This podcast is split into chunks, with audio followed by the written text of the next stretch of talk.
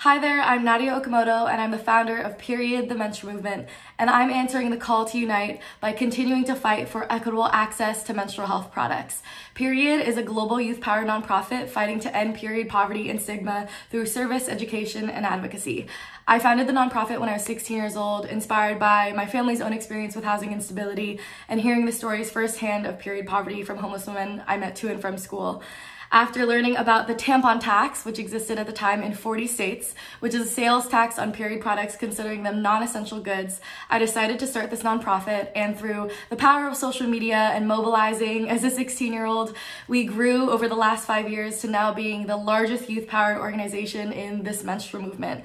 So to date, we've addressed over 1 million periods through product distribution. That's about 13 million units of product.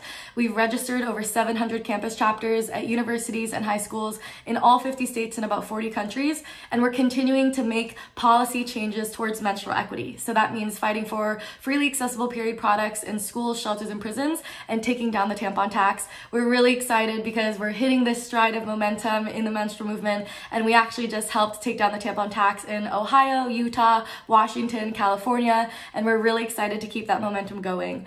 During these COVID crisis times, we decided to answer this call to unite by committing to sending period products for free to any service provider that requests them. So any shelter, any food pantry that comes to period.org slash service, they can request period products and we will send them out to them at no cost to them. We actually have collected about 2 million units of product and we're actively sending those out to partners around the country. So if you know any shelter that needs period products, direct them to us. And if you'd like to get involved, you can go to period.org or follow us on social media at Period Movement, and I'm at Nadya Okamoto on social media. Hang in there and safe, everyone.